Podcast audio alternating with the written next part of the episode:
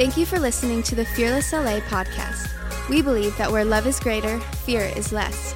Tune in today to hear a life changing message from our lead pastor, Jeremy Johnson.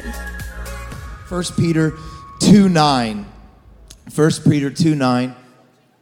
And then I'm going to read back in Acts like we did earlier. 1 Peter 2 9 says this But you are a chosen race, a royal priesthood, a holy nation, a people for his own possession, that you may proclaim the excellence of him who called you out of darkness and into his marvelous light. Come on, 1 Peter 2 9. What a great verse. But you are a chosen race, a royal priesthood. Now, that, that doesn't necessarily mean that you are a priesthood that are kings. That means you are the king's priest.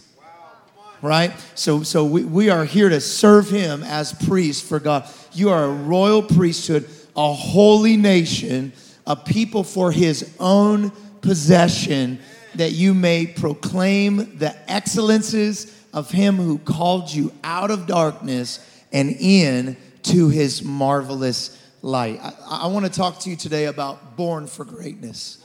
You were born again for greatness. I, I, don't, I don't know what life handed you, but when you received Jesus into your life, the Bible says that we're born again.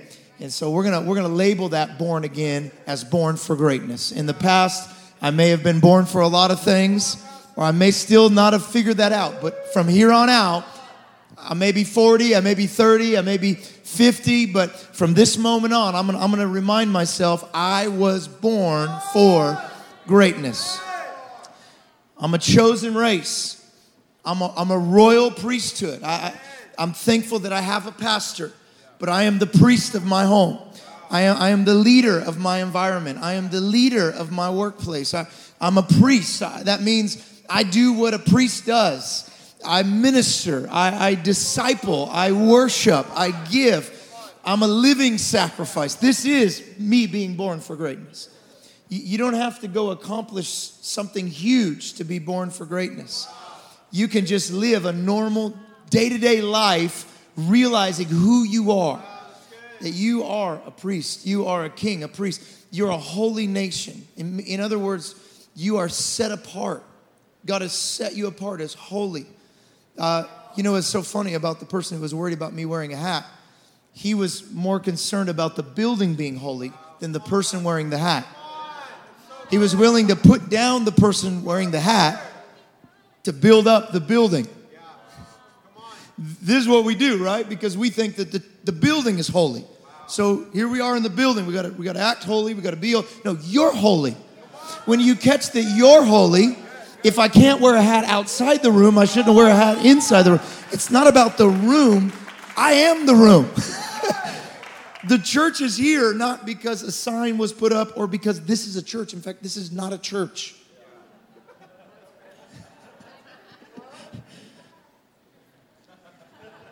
We've been in several places that are not churches. We went to a, a not church that had beds in it and, and preached the gospel there. It was a club that had beds in it called the Supper Club. They said, Pastor, it's the only place that can open to us this weekend. I said, Well, great, I'll preach about the man on the bed. Just make sure you rope them off so no one sits on the beds. We don't know what's on the beds, right? So, so that, so that room wasn't the holy thing. It was when the holy people of God entered the room. You are holy. You are, why, why do I need to know this? Because then you can, if you know who you are, you can start treating yourself as He sees you. You are set apart for God. Look, everything is not for me because He has set me apart. And just because the door opens doesn't mean I walk through it. This is like the women in the room. Just because every man says you're beautiful doesn't mean he's your husband. Right? No, I'm set apart. Of course you think I'm beautiful. Of course you think I'm amazing. Every door that opens to me is not mine. Just because it opened doesn't mean it's mine. I'm not desperate seeking an open door. Doors open because I'm holy. Doors open because I'm set apart for God. And just like doors open, doors close. Doors close because I'm holy. Doors closed because I'm set apart. I can praise Him for open and closed doors because I'm holy, not the door. The room isn't the holy place, I'm the holy thing. God has set me apart. I'm holy. Now, you may not feel holy, but we're not going to work based on our feelings. I don't feel it. Oh, it's okay. His word says it. Maturity is when we start living off His word, not our feelings. And, and, and, and I don't want to just be mature, I want to be wise. Right? Time without living out truth equals old. Right? If you just grow in time, you never live out truth, you start looking older. But, but if you start living out that truth, you start looking wiser. Some people you see, you go, man, they look old. Some people you see and they're old, but you say, wow, they look wise. What is the difference? One lived out time, one walked in truth while they lived out time. So we're going to be a group of people that just doesn't just go through time and keeps ignoring, ignoring, ignoring. No, we're holy. We're set apart. We were born for greatness. So I'm going to listen in time to the direction that the Lord is leading so that I don't just age, I become wise. You're not honoring me because you're like, wow, you're 40. Great job making it there. You, you want to honor me because you're like, wow, in 40 years, we love the life that you've lived. Now, I haven't lived it perfect, but for the most part, I'm saying, God, every day, help me to, to listen to your voice. I am pursuing that, and people are looking at your life because you're pursuing that. They're not looking at your life because you just made it through time. They're looking at your life because at 21, you have the wisdom of a 41 year old. And they're like, there's something about you. Um, so we're gonna, and, and then because of this, we're God's possession. I, I don't need to be possessed by anything else than Him. I wanna be possessed by Him. I wanna be owned by Him. Fear doesn't own me. If you're possessed by God, you cannot be possessed by two things at once. I'm not possessed by depression. I'm not possessed by anxiety. I'm not owned. I'm not owned by my season. I'm not owned by my circumstance. I'm not owned by my fear. I am possessed by God. we we talk about demon possession, but we don't talk about holy possession. Right? We're like, oh, they're demon possessed. Well, I'm holy possessed. What's wrong with you? I'm possessed. Right? I want to be possessed. I want to be possessed by the Holy Spirit. Like, oh, you can't say that. Well, sorry. That's what the Bible says. I'm owned by Him, I'm possessed by Him. Wow, you're so passionate. Oh, I'm sorry, it's not my fault. I'm possessed by God. I'm possessed by the Holy Spirit. I'm not in control. I've released control. I've laid down my rights. I've given up being what I want to be, and I'm saying, all right, you, you, you possess me. The good news about being possessed by God is you don't have to make a lot of decisions for yourself. You just have to lean upon His understanding. You say, wow, I don't get it. Okay, great. That's not my own. I'm not possessed by myself. I'm possessed with you right? And, and then we're gonna we're gonna proclaim the excellence. This word proclaim is to worship. We're gonna be worshipers because He's called us out of darkness into His wonderful light. So today, of the values of fearless, I told you this last week, there are 10 values that we hold dear at Fearless. Um, I'm going to put them on the screen. I'm not going to even read them all, but today we're going to focus in on one of the values. See, there's 11 things there. Well, 10 of them are values, and one of them is our mission. Our mission is to be fearless, which means really to us to love more and fear less. Every day, love more and fear less. Love more and fear less. You could be more fearless loving someone that's unlovable. It, it, to heaven's perspective, you might be more fearless doing that than skydiving. In fact, more people skydive than forgive their enemies. right? So, I mean, I'm all for if you want to skydive, say, Pastor, at 40, do you want to skydive, really break that fear? No, I want to love my enemy. right? Because that's a lot harder to do. That's, but but but I'm gonna walk with them and love more and fear less. That's our mission. We're gonna make this our life mission. It's simple, it's easy. You can do it every day. I'm gonna love more and fear less. I'm gonna love more. It's attainable for everyone in this room. That's gonna be our mission. But these are gonna be our values. I told you the other week, any any company that is great has great values. And that's through all the company. I went, I went on a, a Delta flight and I, I, went up to the lounge and my daughter had to go use the bathroom. real quick, and the bathroom was before you checked in, and I let her go to the bathroom, and the lady started yelling at me. I said, ma'am, it's just a little girl. I just, she's got, she's gonna pee her pants. She started yelling at me, sir, you didn't check in. I'm like, oh my gosh, okay, here's my thing. I'm checking in, and she's like taking extra long to check me in. I'm like, I'm trying to watch my daughter, make sure, you know, she's in the bath, and I'm like, ma'am, are you not? and then I finally said, what is your values? What's your company? Not your values, because I can tell what your values are. I didn't say that, I thought it. Tell me you don't think like that. No, y'all are nice. What are your values? She didn't have, blah, blah, blah. So then later I went and found a manager. I said, Sir, I was trying to take my daughter to the bathroom. I mean, I have access, I just didn't. And, and she needed to go. She's gonna pee her pants. And this was, oh, I'm so sorry. I said, What are your values? He goes, Safety, kindness, acceptance. I said, Great. He said, I'll go talk to her. See, if the, if the values of Christ are not in us, we don't represent him. Right? So these are the values that we see in Jesus. Look, you can in Jesus, you can find perfect theology. In Jesus, you can find perfect love. In Jesus, you can. So we just wrote down some of the values that we saw in Jesus, which go figure are some of the same values, or if all, the same values that we see in the first church. And so here we are trying to be the church. And if we're going to be the church, we don't need to read some new book. We probably need to go read an old book. And that old book might be really revolutionary to us because we may not see that completely in the new church. And if we're gonna be his church, we're gonna have to go back and look at the bride he left to be the bride he's coming back for. And so these are the values that we wrote down. So the, so the one I want to attack today, and we're just going to attack it for the next month, okay, is, is worship is our weapon. I, I, want you to catch this, and I'm, I'm gonna, I'm gonna, we're going to preach this thing, tell everyone in this room it clicks. Because what is the point of talking? Like, what's the point of one more TED talk if we're not going to leave transformed? Like, we want to walk. We, we don't want to, oh, worship is our weapon. Oh, that's, so cute. Oh, I put on a shirt, put on a mug. But do we believe that? I remember, I remember uh, recently being in the hospital. I had a cyst on my body, and it had gotten worse and worse and worse to where I could barely walk.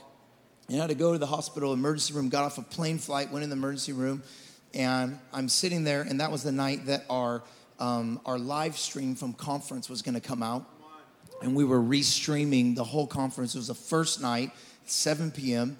And I'm in the thing. I'm trying to get out so I can get back to my house. We're going to have a party with all of the leaders at our house and watch it together. And here I am in the hospital. I just got done preaching the gospel, went all the way somewhere, and here I am. I'm the one that's leading something at my house, and I'm in the hospital. And then I go to one room, and then they send me another one, and then the person can't solve my problem. They're like, it's it's worse than we thought. So they send me to the ER. How many guys enjoy the ER? Okay, good. Uh, if you do, you should be a doctor. Uh, if not, you're normal. Amen. Praise God. So I'm in the ER. Everyone's dying in the ER. I mean, uh, you know, and if they're not dying, they're faking it so they can get in faster. If you don't know that trick, you should know now.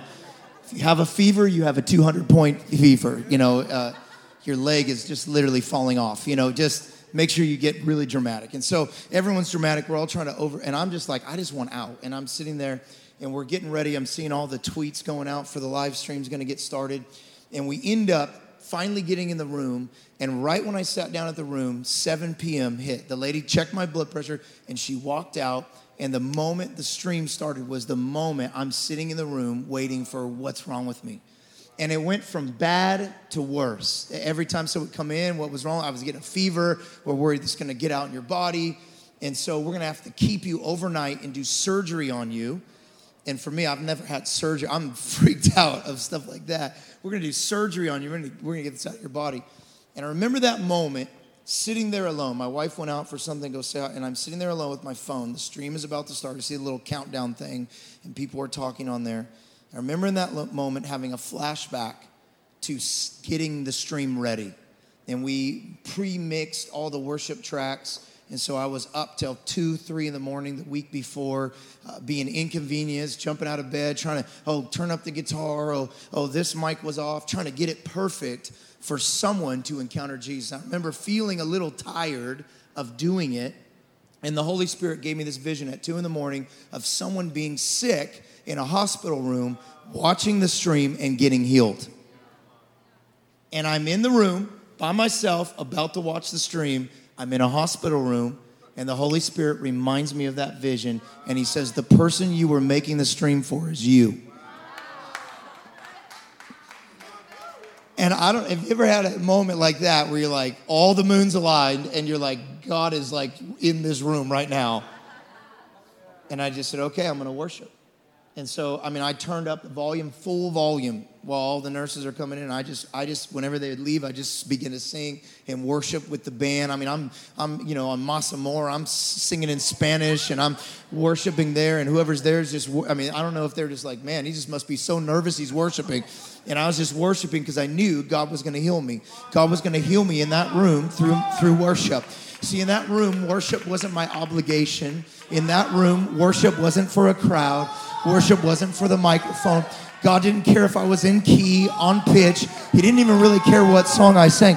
In that room, worship was my weapon. I'm trying to tell you today, this is not Christian karaoke. This is not a feel good moment. This is for when you feel bad. This is for when your life's falling apart. Real worship, worship, is removing the enemy from the throne is removing fear from the throne and saying, God, I'm giving you worth in the ship I'm in. Because I'm in some ship right now. I'm giving you worth in this ship. It's worth ship. Right? It's good. That was just free. That was only for the second crowd. Probably won't come out in the third. Might not come out right. Right? I'm, you know, worship is the only thing God cannot give himself. Give himself anything he wants, but he cannot give himself worthship based on how he set it up. Because to worship is to glorify something higher than you. And there is nothing higher than him. Worship is like honor. You can't put it on yourself, someone else has to put it on for you. You ever meet someone that honors themselves? Like, man, I'm just so awesome. I'm so amazing. So great. I'm so funny. Look at me. I'm so beautiful. I'm so friendly. I'm so good at everything. You're like, awkward. they're not, but they're delusional. And even if they are, you kind of want to lower them sometimes right? Like, hey, have a little less confidence, right? But, but that person who is not, is not insecure, but they're humble, and then you cloak them with honor. This, this is God. God doesn't worship himself. He creates you and then gives you choices to worship him or not. See, worship is powerful. Worship, if, if you ever thought, wow, God, you gave me so much I could never repay you. What gift could I ever? You ever had a person in your life where they had everything and you don't know what gift to get them? You're like, man, if I got them this, they already have 10 of those, they have five of these. Well, how do you get God a gift? Like, what does God not have? Like they say the streets are covered in gold. So you get him a brick of gold, he's like, thanks. Thanks. Just put it with the rest of these bricks of gold. you get him an angel, he's like, we got legions of angels. And what kind of angel is this? This is like, one that didn't make the cut. I mean, you know, what are you going to get God? The only gift you can give God that He doesn't have is to live a lifestyle of worship, to be a living sacrifice. It's not just about singing, it's about a position of life. Look, uh, in America, I am totally fine with you picking up your rights. But in Christianity, you got to lay them down. Hey, look, there is nothing us about us in, in, in the kingdom of heaven going, I'm picking up this right, I'm picking up this right, this is my right, this is, no. This is why we mess up church because we come to church with all our rights and then everybody wrongs us.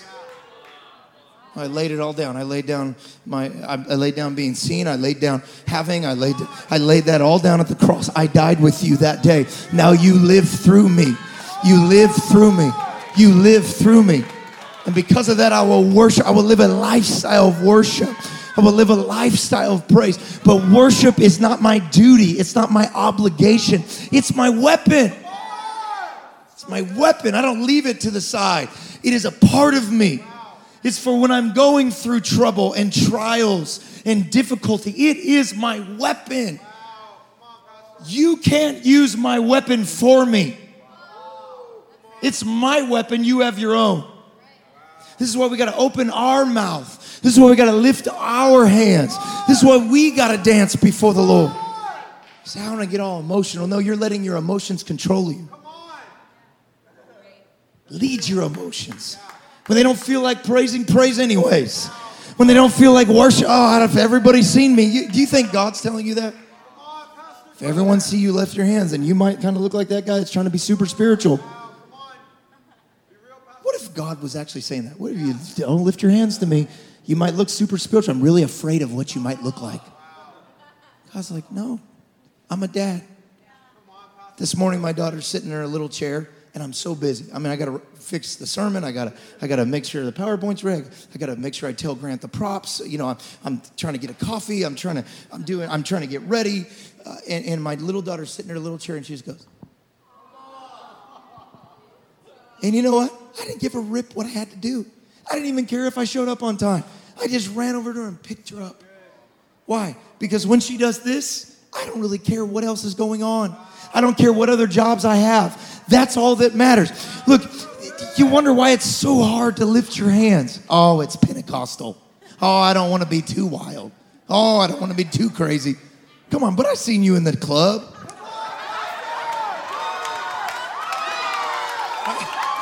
You don't want to be too crazy?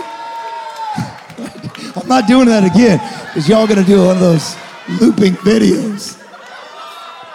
You're laughing at me.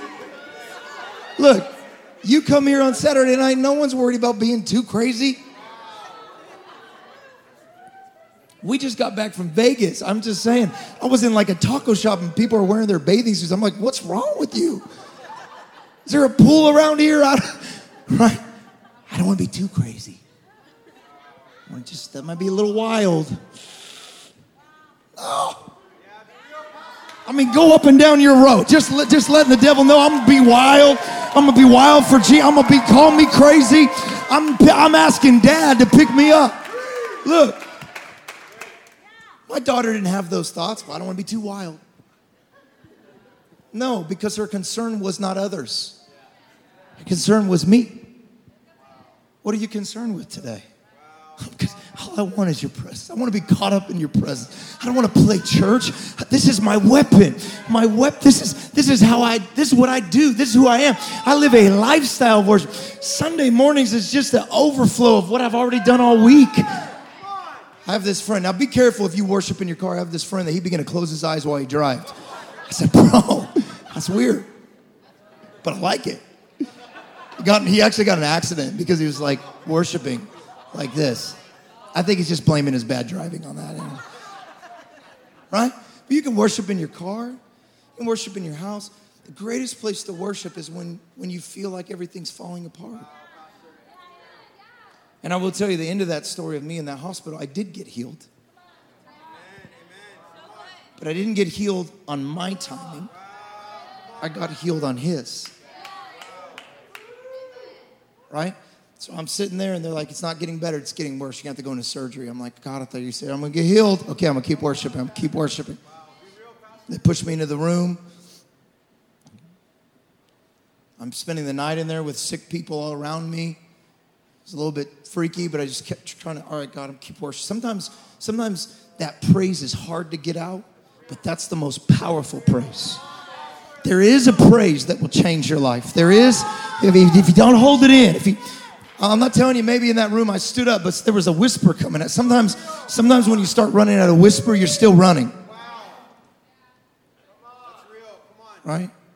Me, me and my wife's love looks different than the first day we got married, but it's deeper.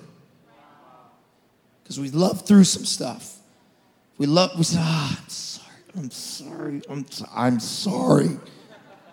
My wife's like, Are you demon possessed? No, it's just hard for me to get it out. Sorry. Right? I mean, that's, that's, that's more powerful love than I will live with you for sickness and health, when, richer or poorer, whatever happens, until we get divorced, right? I mean, that's, it's a deeper love. If you've been running on the treadmill for a long time, your run may turn to a walk. Just don't stop walking. Don't stop moving forward. Don't stop praising. Your praise may not look the same as yesterday when you got the new car, when the new car broke down. But if you can begin to stir it, you might find that little flicker will become a flame and that flame will become a forest fire and God will do something and then your worship will be even more pure when you got it all worked out because now you're saying God you're Lord even of my problem you're Lord even of my pain I was in that room and I slept the night in there I was just like had to put worship in my ears because I couldn't stand the groaning happening around me and the death going on in that hospital I just put my ears in I went into surgery the next morning and I woke up, and the first thing they told me is, We didn't do surgery on you. I said, But I'm in pain in places, and I got blood. And they're like, Yeah, we went in, but what we were looking for wasn't there. Now, if it were up to me, I would have rather not the surgery and the cutting and the putting me to sleep and signing the waiver that if I die, I won't sue them. I would rather not have all that. I'd rather not spend the night in the hospital, but then I wouldn't have got to tell the story to you. Then I wouldn't have got to do what we got to do the next morning as we waited for the doctor who made us stay in there a day and a half because he couldn't get the guts to come and tell us that it was a miracle. I wouldn't have got the pleasure to say, Sir, Thank you for all your medical examinations that don't line up. But let me tell you that Jesus Christ was the one. We got stuck in there so long that I said, God, when are we gonna get out of here? He said, he said, he said, why don't you just worship while you're in here? He said, okay. So we said, okay, we're gonna get kicked out of here. They won't let us out, we're gonna get kicked out. I was perfectly fine. They wouldn't let me out. Yeah, all these things in my arm. I'm like, it's gone. What are we waiting for? He said, we're going to get kicked out. So we just said, okay, every person that comes within 10 feet of this room, we're going to tell about Jesus. Janitor peeks in. Hey, sir, come on in. Okay. He's like, hello. I'm not a doctor. I'm like, well, don't, we don't care. Can we pray for you? Uh, yeah. Okay. I got sugar diabetes. Okay, yeah, let's pray. We, we, me and Robert were in there. We're going to pray for the doctor. Then, then we got to pray for our nurse. Our nurse came in. Then each shift, we got to pray for. One nurse was a Christian. The next nurse was a had walked away from the Lord. And then she said this. She goes after we prayed for her and led her to Jesus. She said, "Wait a sec. Are you guys from Fearless Church?" I said, "Well, yeah, I'm, I'm the pastor." She said, "I've been being invited to that church for a year and a half, and I haven't been able to come." I said, "Well, God." Brought us to you. Two weeks ago, she came to church here. Your worship in the pain is your weapon. There's a story in the Bible, and I don't have time because of my timer to read it. You can go read it if you want. You can believe me if not. Acts chapter 16, verse 16 to 39. Paul and Silas are ministering, and they're, they're ministering in a city and in the city they're ministering in, don't put it up because they're all trying to read it while I'm trying to tell the story, and then they got ADD and I got ADD. It's not working out. Thank you. is he okay? Is it Paul and Silas? Okay, yeah, yeah, yeah, it is. You can read it later, not right now. they're in the city and they're ministering, and there's this woman that starts following them around that, the Bible says has a spirit of divination, or another version says a python spirit. That sounds pretty gnarly, but you know what a python does? It strangles the life out of you. And so this woman is following around. She's a fortune teller in town. And so Paul gets irritated because everywhere they go, she keeps showing up and saying, These are men from God. And then she just leaves. You imagine someone just stood up and just like, Praise the Lord, this is a man from God. And he just takes off. It's a distraction the enemy wants to distract from what's going on. So the enemy kept distracting and bringing this wherever Paul and Silas were. And so Paul gets irritated. So let me just tell you if you're irritated with the devil, that's okay. Paul gets irritated and he, he looks at this woman and he says, Come out of her in the name of Jesus. And the Bible said, that very hour, the spirit left. So it wasn't two weeks, 10 months, 42 programs, it came out. And the woman was different. And the Bible says that her owners, she was a slave, they used her for profit. And they would use her to fortune tell. And because they had lost their asset, they got angry at Paul and they figured out how to imprison them. And so let me just say this not everybody in your life wants you free. There are some people in your life that profit off your dysfunction. And it could be your girlfriend or your boyfriend. Could be your best friend. In other words, they like you being a victim because they get to be the victim. They like to lick your wounds because then you get to lick theirs. I need some people that don't profit off my dysfunction. I need some people that are excited about my freedom. Right? And they, they had good right to, to be upset because this woman made them over a million dollars a year. And Paul just took away her dysfunction and gave her freedom, and now she wasn't gonna work for them anymore. We need to tell some things. I'm not working for you anymore. I'm not working, this is not working anymore. Fear, you're not gonna be my leader anymore. Faith is gonna be my leader right? The same fuel you used yesterday, we're not going to use today. The woman gets free. A riot begins to happen. These people, they start turning the people against Paul and Silas, and they end up getting thrown in jail. The Bible says the first thing that happens is they get beaten with rods. And so, what that is, they flip them upside down and beat their feet until they were bloody, black, blue, and sometimes it would break their legs. and then they flog them. It says they whipped them severely. So this, this terminology is the same uh, terminology as when Jesus was whipped with, we've heard it before, the cat of nine tails. They called it that because on the end of the whip, there were nine different uh, ends, and they would put bone, glass, sharp pieces of rock, and when they would whip you, it would literally rip off your flesh. So Paul and Silas were whipped the same way. They were beaten with rods, they were whipped, and then they were put into the inner cell, which would have been the dungeon. It would have been the place of confinement. It would have been the place where there's no bathroom. So it, it, now you can imagine the cell they're in for preaching the gospel, for doing the right thing, they get put in the wrong place. For doing the right thing, they don't get a what seems like a, a one up, they get a one down or a 20 down. I don't know if you've ever been there. Finally, I'm living for God, and now everything fell apart. Finally, I'm living for God. I lost all my friendship. Finally, I'm living for God. I lost my job. I started tithing, and then I lost everything. Okay, good. When, when you follow Christ, it's not always going to look like it's going up, it might look like it's going down. Paul and Silas get in the inner dungeon. There's, there's feces on the floor. It's not a place you want to be. They are hanging upside down. There is blood and pain dripping down their body. Their, their nerve endings. Sounds, sounds like what we go through in the church, huh? Uh, it's funny how we stub our toe in the modern church and we're like, oh my gosh, God is not real. He doesn't love me. these guys, like, what Wheaties were these guys eating? I, I need some of those. They're hanging upside down. They're bruised. They're beaten. The Bible says, but at midnight, midnight is the middle of the night. The, the, the word midnight is described as the darkest moment, but it's also the darkest moment before the greatest dawn. At midnight, Paul and Silas looked at each other and they said, It's a good time for a prayer and worship service. The Bible says they began to pray and sing hymns. Because Paul and Silas understood that worship was not their obligation, was not their duty, was not reflecting what they felt. It was their weapon. And they were saying, You may have locked us up out here but you ain't gonna lock me up in here.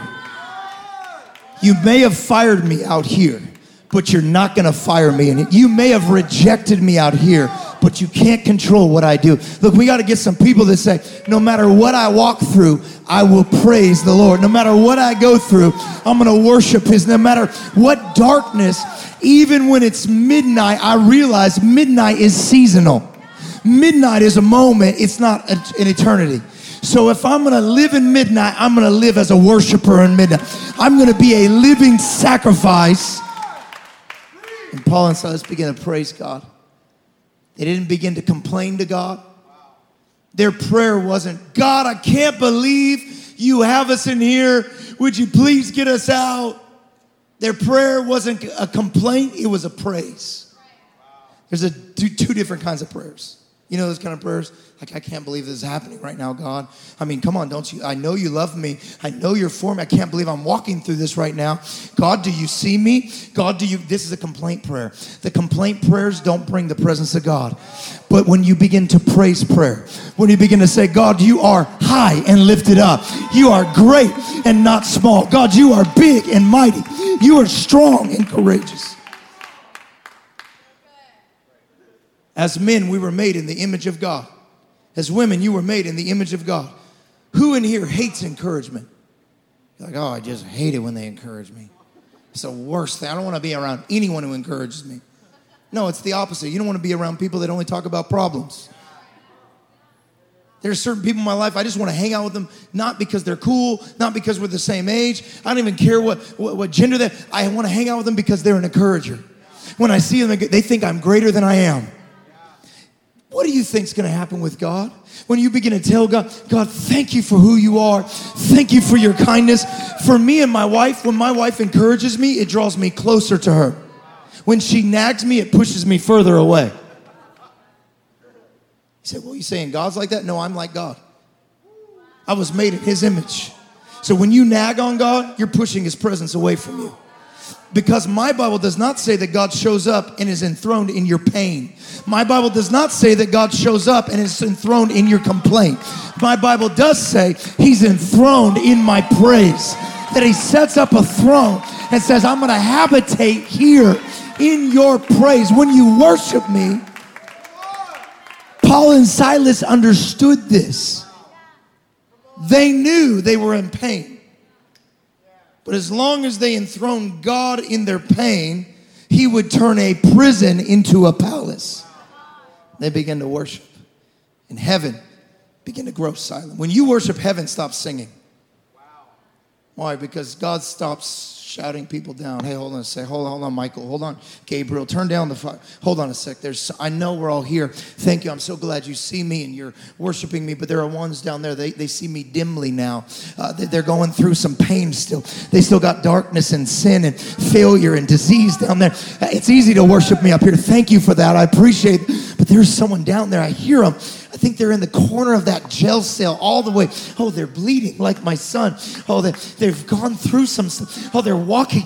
Oh, sorry, guys, I'll be back later. I have to go move my throne.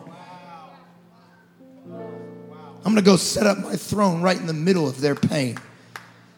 God is enthroned in your praise. So Paul and Silas begin to worship. And the Bible says the other prisoners overheard them. And as they begin to worship, we read in the text that an earthquake shows up. The doors fly open. All the prisoners' doors fly open. All the prisoners' chains break off because of two people's worship. I wonder what could happen in your family if you begin to worship. In the middle of your pain, in the middle of your hurt, maybe God had to put you down into that cell so the ones that are in the cell because of what they did could hear you worship. Maybe God had to allow you to walk through rejection so the ones that have actually been rejected because they failed, because they messed up, could hear and feel the presence of God right where they're at. Maybe no one was willing to go, but God chose you. He sent you. He allowed you to be fired so that what was on the inside could come out. Sometimes in life, where, where's my fruit? Where's my fruit? Where's my fruit? Come on, throw it down. There you Here, just give me something.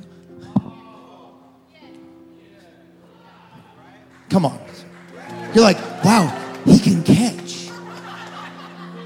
He's 40. He can catch. If I were to squeeze this, what do you think is going to come out? Nope. Apple juice. And you laugh because that's not possible. Because if I squeeze this, I know what's on the inside will come out.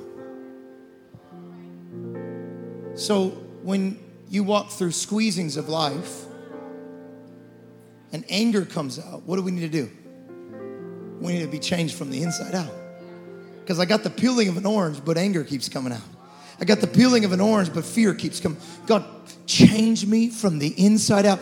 And maybe God is allowing you to be in close circumstances because he already knows what goodness is inside of you. He knows what greatness is inside. See, look, I was brought into that hospital room not for me, for everyone that came into my room. Because God was going to squeeze me so what he had put in me for years could come out and bless someone around me. I don't know who's listening to your life right now. I know you've been worried about why am I here? Why no, why you're here is because God put you in the right place at the right time so that others could be released you are in this predicament so you could worship for someone who can't worship yet. You begin to sing in that song. In the midst of pain, while your chains are on, and an earthquake shows up. But I find it funny that Paul and Silas didn't run out before the lights got turned on. I find it funny that the guards looking for him, they don't, they don't hide and kind of escape around. They go, We're right here. We're all here. And they turn on the lights, and Paul and Silas were there, and they were kind of freaking out, like, Why'd you stay? And Paul and Silas said, We didn't, we didn't, we didn't worship to escape. Worship is our escape. And then they go with the man. He tries to kill himself. They stop him from killing himself. They go with the man to his house. They're still under guard, but the guard begins to wash their wounds. See, worship will make even your enemies begin to honor you. Worship will switch things in your life. They begin to they begin to clean their wounds and they're under guard in their house. The Bible says the guard gets saved, all his family gets saved, and then they baptize him. Paul still got the shackles on his hands. They're broken, but he's baptizing people. God has put him in this predicament for a revolution. It's baptizing people. And then after he gets done baptizing, the, the, the, heads of the government hear word what happened. And they send word to the guards. They say, hey, you can let him go. We don't want anything to do with him. The reason why is they found out that Paul was a Roman citizen and what they had done was illegal. You couldn't capture, flog, or imprison a Roman citizen especially without a trial. In fact, a Roman citizen could call upon Caesar to hear the trial. Paul was both a Jew and a Roman citizen. That's why God had set him up in the right place at the right time. Everything in his history was set up for these moments. And he told the person, said, You know what? Oh, now they want to get rid of us? They flogged us publicly. So, so let me tell you this Paul had some attitude. They flogged us public. They put us on trial. They put us in the inner dungeon. And now they want to hide us in the middle of the night? No, no. You tell that person who put us in here, they got to come get us out. Paul stays in prison until they get there, and the person who did this to him has to send him to freedom. Now, that doesn't sound like the actions of a man who is worshiping to get out of prison. Because even when he was released, he's like, nah, tell them they got to come get us out. We'll stay a little longer. Why was he worshiping then? Why was the earthquake sent then? Paul wasn't worshiping to get himself out. Paul was worshiping to get God in. The earthquake wasn't sent to get them out. The earthquake was set because God set his throne in the middle of that cell. And wherever God moves, things start shaking. And God turned that prison into a place that Paul wasn't afraid of being anymore. You know when you get real dangerous is when you say, "Okay, devil, you mess with me for long. You're if you're gonna if I'm gonna be free, you're gonna have to come walk me out of this. You're gonna have to come face me head on because you did this publicly. Now I want you to come. I'm not afraid of this jail cell anymore. You get power when you're not afraid of pain anymore. When you're not afraid of walking through some stuff and you say, I'm not afraid of walking through it because God has set his throne in the middle of it. I'm not afraid of being broke because God has set his throne. I'm in the middle of being broke. If I'm here, he has allowed me to be here. So I'm going to worship him in the middle of this midnight because worship is my weapon. You say, what does that mean for us? Well, what are you walking through today? What has shut down your praise? Are you going to be the other prisoner that someone worships and sets your chains free? Or are you going to be the one that sets others free? No more complaints to God. It's time to praise the God of the universe who doesn't need to do anything else for us. He is powerful. He is amazing. I got one gift to give him, and I'm going to give him his gift. I got one thing I've wrapped up. It's called my worship. It's called my voice. It's called lifting my hands. It's, it's called singing. God, I'm sorry. I've gone through the motions. I'm, I'm sorry. I've made it a thing about me. God, I give you praise in the middle of this pain. I give you praise in the middle of this sickness. I give you praise in the middle of this rejection. Come on, can we just can we just do just that? Thank you for listening. If you have something you need prayer for, we would love to pray for you. Visit fearlessla.com slash fearlesstv to fill out a prayer request or to find more information about Fearless LA.